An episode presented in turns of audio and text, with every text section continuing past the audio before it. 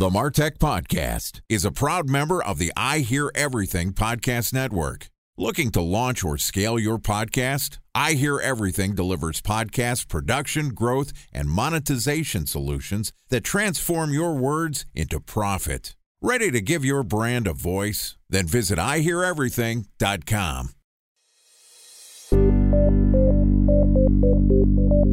From advertising to software as a service to data.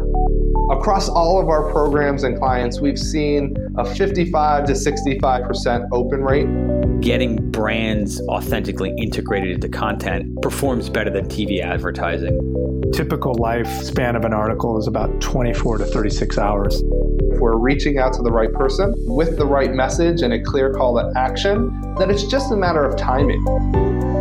Welcome to the Martech Podcast, a Ben J. Shap LLC production. In this podcast, you'll hear the stories of world class marketers that use technology to drive business results and achieve career success. We'll unearth the real world experiences of some of the brightest minds in the marketing and technology space so you can learn the tools, tips, and tricks they've learned along the way. Now, here's the host of the Martech Podcast, Benjamin Shapiro. Welcome back to the Martech Podcast. Today, we're going to continue our discussion about the strategy and usage tactics behind building a marketing list. Joining us again today is Brian Kurtz, who is the founder and CEO of Titans Marketing, which is a consultancy focused on list building and making the connection between out of home and digital marketing. Brian is also the author of Over Deliver Building a Business of a Lifetime by Playing the Long Game of Direct Response Marketing. Yesterday, Brian and I talked about the process he uses to build and or buy a marketing list, and today we're going to talk about the various ways you can get value out of your marketing lists. Okay, here's the rest of my conversation with Brian Kurtz, founder and CEO of Titans Marketing. Brian, welcome back to the Martech podcast. Great to be here. Great to have you on the show again. Yesterday, we covered a lot of ground. We talked about some of the different ways that you can build or buy a list, and they're a little different depending on whether you're selling an offline or an online product, a physical product or a digital one. My big takeaway from yesterday was the partnerships and the relationships really matter here when you're acquiring a list. And the trade off between acquiring a list and trying to build your own is it can be faster to go out and buy a list because those have already been collected. But the question is, what's the quality of the data and how responsive are the people on the list going to be? Let's make the assumption that we've gone through, we've done a little list acquisition, we've built our list. What's the best way to make value out of the list that you have? I'll preface this with something from my book, which was what I call the 40 40 20 rule. And the 40 40 20 rule, it's been out there for a while. And it's the basic rule of thumb that says any direct marketing campaign depends 40% on the list, 40% on the offer, and 20% on the messaging. That doesn't mean that the messaging or the creative is half as important as the offer or list. But if you think about it, if you went out to like the best copywriter ever and they wrote you the most incredible package and you mailed it to a list that had no interest in your product, you're going to get zero response. The opposite is not true. If you have a perfect list with an offer that's legitimate and creative that's mediocre, you're going to make some money because the list is too good and that the creative is just the icing on the cake. So I always say the creative is the least important element of your promotion until it's not. I want to bring that up because in my book, I maintain that the list is 41%, the offer's 39, and the creative is 20, because I think the list has to be really perfect before you decide what you're going to do with the offer and what you're going to do with your creative. Don't invest in a world class copywriter when you don't have a list that's targeted, segmented, whether you're offline or online. Having said that, the key in using your list is RFM. RFM is basically three letters, but three very important letters recency, frequency, monetary value. It's not just a direct marketing rule of thumb, but it's about human behavior. People who respond more recently tend to respond more to a new offer. People who respond more frequently tend to respond more to a new offer. And people who spend more money with you tend to respond more to a new offer. So, is the idea here that the list is of the utmost value when you think about your three variables? What's your list? What's your offer? What's your copy?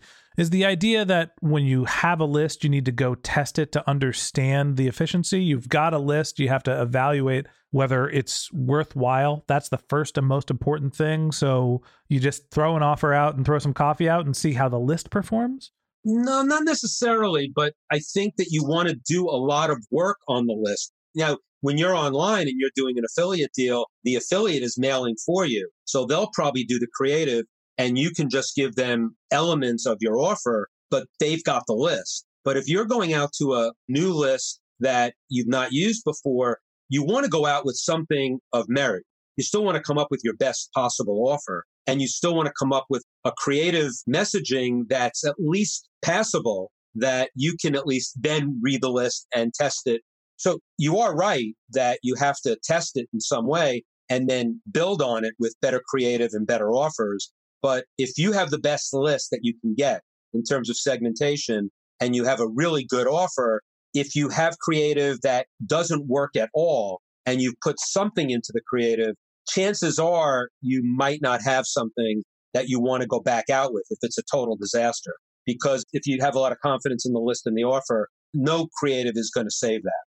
So, how do you validate that you have the right blend between list, creative, and offer? What's the ways that you can test your set of variables without nailing the entire list? It's a science and it's not precise, but I do believe that if you have a list, let's say you have an online digital product and you have an affiliate that's so close to what you're doing or certainly has an audience that should be very, very interested in what you're selling, you can determine pretty quickly with an offer that is at least attractive. You know, you have a main product with some bonuses and it's not a fly by night offer. And you have creative that represents the product. I mean, you kind of want to try to get at least a B copywriter. And you can tell, I think, at that point whether you've got something or not. But it's all in the numbers. That's what direct marketing is all about. It's that your numbers don't lie and your numbers are going to tell you what you can do. So if one affiliate does well with that creative and offer and another one doesn't, you want to take a look at the list that it did well with and find more like that. And the one that it didn't do well with, you want to either tweak the creative or tweak the offer, but you might not be able to use that list. So I think that it goes both ways, but it's not an exact science and it takes a lot of fits and starts to be able to get to the best list with the best offer with the best creative. Time for a one minute break to hear from our presenting sponsor, Mutinex. In 1919, John Wanamaker said, Half the money I spend on advertising is wasted. I just don't know which half. Well, the advertising landscape has changed since then, and instead of reaching your audience on two channels, you're probably reaching them on 20.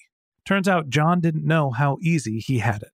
But that doesn't mean that you should give up on striving towards marketing effectiveness. No matter how complex your marketing strategy is, Mutinex Growth OS is the market mix modeling platform that measures the impact of marketing on your bottom line. Mutinex's market mix modeling platform calibrates your insights against the latest market conditions so you can make media and marketing investment decisions confidently and quickly. Ready to take your team from I think to I know? Then join brands like Samsung, ING, and Asahi who make better marketing decisions with Mutinex. Mutinex Growth OS. Your best decision starts here. To learn more about Mutinex, go to mutinex.co. That's M U T I N E X dot co. Okay, here's the rest of today's interview.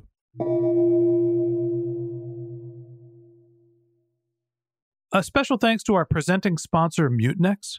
Ready to take your team from I think to I know? Then join brands like Samsung, ING, and Asahi who make better marketing decisions with Mutinex. Mutinex Growth OS, the marketing mix modeling platform that makes measuring ROI fast, easy, and cost effective. Request a demo at mutinex.co. That's M U T I N E X dot co.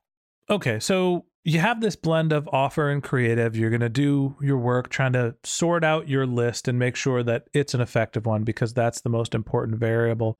What are the other ways that you can get value out of your marketing list?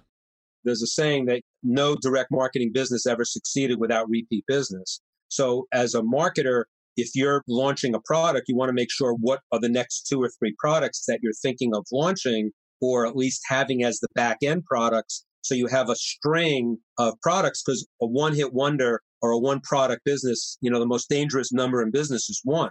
One product, one medium, one employee, whatever. But one product is a danger zone because you've got to have the second and third product that would be most likely. But in addition, once you build a list, you can make money as an affiliate for other people's products that you feel comfortable promoting. And that's going to add quite a bit of money to your bottom line. So once you do build a list, you want to become an affiliate if that's what you'd like to do.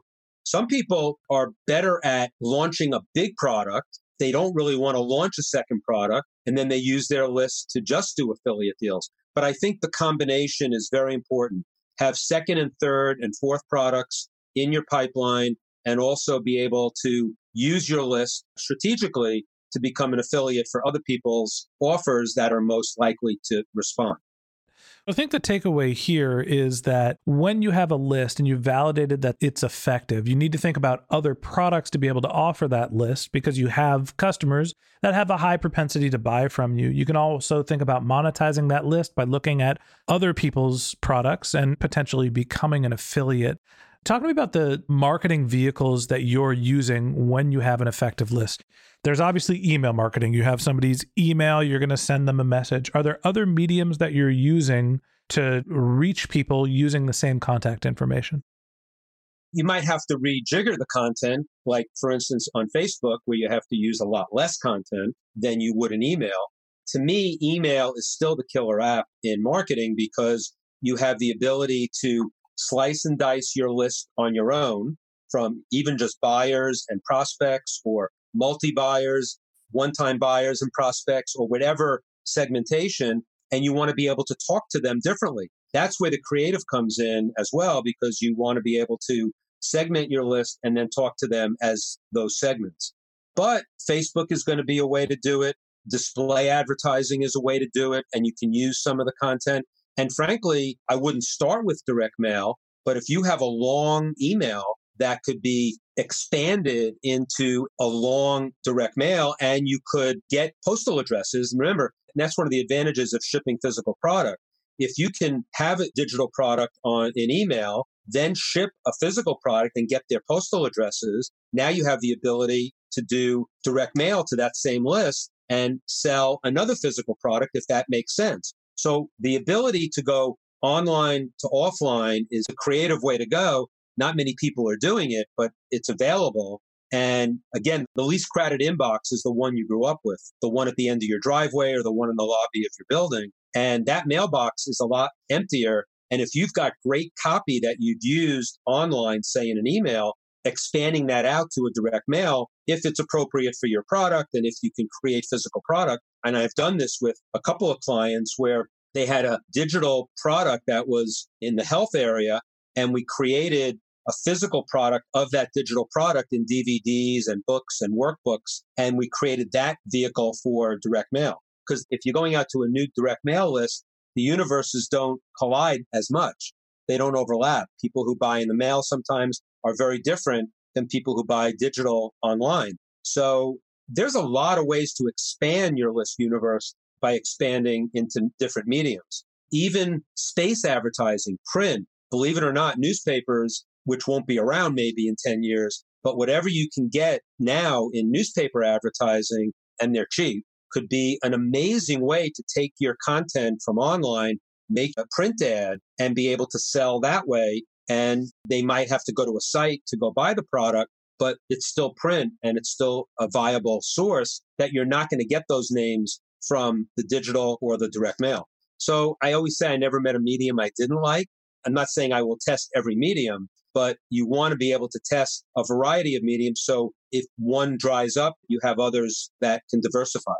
So it's a multi channel approach that I think most people are not using that they could use. I think at the end of the day, there are ways that you can take your existing list when you've proven that you have a list that's effective. You can retarget those people with other products. You can use your list and become an affiliate and start promoting other people's products to them. You also have the ability to enrich the list. If you have email addresses, there are services, whether it be Clearbits using a, a, digital product. You can go to a company like Leadium, who uses a combination of technology and people to go find the rest of the information that you need to really build a whole profile of the people that you're reaching. And so you can expand into testing other marketing channels with other information. You can take your email list, upload it into Facebook, and run your creative ads, put it into Google run search ads and display, other ways to reuse the data that you have outside of just email marketing. Then you can do your list enrichment, and now you have the ability to start sending physical products as well. And so, as you're building your list, there are lots of ways to not just say, okay, I have someone's email address, now I can email them. You can email them, you could retarget them using your social, your display type ads. And then you can also think about offline channels like direct mail and sending physical products as well. Well put. Brian, any last words on deriving value out of the marketing lists that you've built? I think it's important to remember that your list is probably your most important asset as you build it. I've seen a lot of companies bought and sold over the years, and a lot of times, all they want is the list. There might be some physical plant, there might be some employees that they want, there might be some stuff, but ultimately, they're really buying the list first and then figuring out what are the things they can buy. So I would say care for your list. One of the things that I talk about in my book is if you're a personal blogger or a personality that goes out to your list and you're doing affiliates and you're selling stuff to your list, be careful that you don't bring in something that your list will repel you. I had a story that I remember that there was an online marketer who had a, it was a self help, self improvement type of offer. And he would then do affiliates with things like yoga and meditation and all of that. And the one time he decided to do an offer for real estate investment, thinking that he was giving them an opportunity, by the time his list got that offer, they said, well, why would he be selling me a real estate offer? It's such a disconnect. And when you're a disconnect, people stop trusting you. The worst thing you can do is lose the trust of your list. I mean, in my list, I happen to not do affiliates, not because I don't like them. I think it's a great way to go, but it's not part of my model. And I don't really want my people on my list to see that I'll sell to almost anything. If I do do an affiliate, it's not for money. It's for a contribution. It's for a free book that I'm not getting any money for. That's my congruence with my list. And I call it my online family. But even if you are doing affiliates, I think you have to look at your list as your online or offline family and don't do anything to them that you wouldn't do to yourself. I guess that's the basic premise. I think that's great advice. At the end of the day, you're going to put all of this effort and all this capital into building a list, into cultivating it, into enriching it. And you have to be careful with how you reach out to it, whether it's with your messaging, with your offers, or potentially promoting other people's offer. If you get too far away from the reason why somebody joined your list, they're going to unsubscribe or they're just going to become unresponsive. That's right. On that note, Brian, let me just say thank you for coming on the show. Thanks for being our guest and uh, learned a lot. Appreciate you having you here. Thank you. All right, and that wraps up this episode of the Martech podcast. Thanks to Brian Kurtz, the founder and CEO of Titans Marketing, for joining us. If you'd like to learn more about Brian, you can click on the link to his LinkedIn profile in our show notes, or you could visit his website, which is overdeliverbook.com. A couple of links in our show notes that I'd like to tell you about. If you didn't have a chance to take notes while you were listening to this podcast, just head over to martechpod.com where we have summaries of our episodes, contact information for our guests, and also a link to our newsletter, which is a once a week newsletter that hits your inbox to give you easy access to all of our episodes. If you'd like to send us a question, you can go to benjshap.com slash question, uh, where you can send us your topic suggestions or your marketing questions, which we'll answer live on our show. You could always reach out on social media. My handle is benjshap, B-E-N-J-S-H-A-P on LinkedIn and on Twitter. And if you haven't subscribed yet and you want a daily stream of marketing and technology knowledge in your podcast feed, we publish episodes every day during the work week. So hit the subscribe button in your podcast app and check back with us tomorrow morning. All right, that's it for today. But until next time, my advice is to just focus on keeping your customers happy.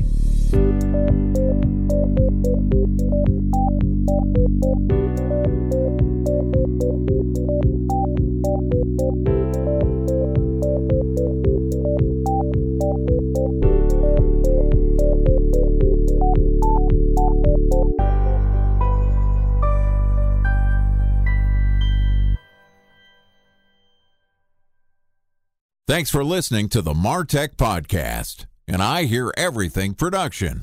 Looking to launch or scale a podcast like this one for your brand? Then visit iheareverything.com.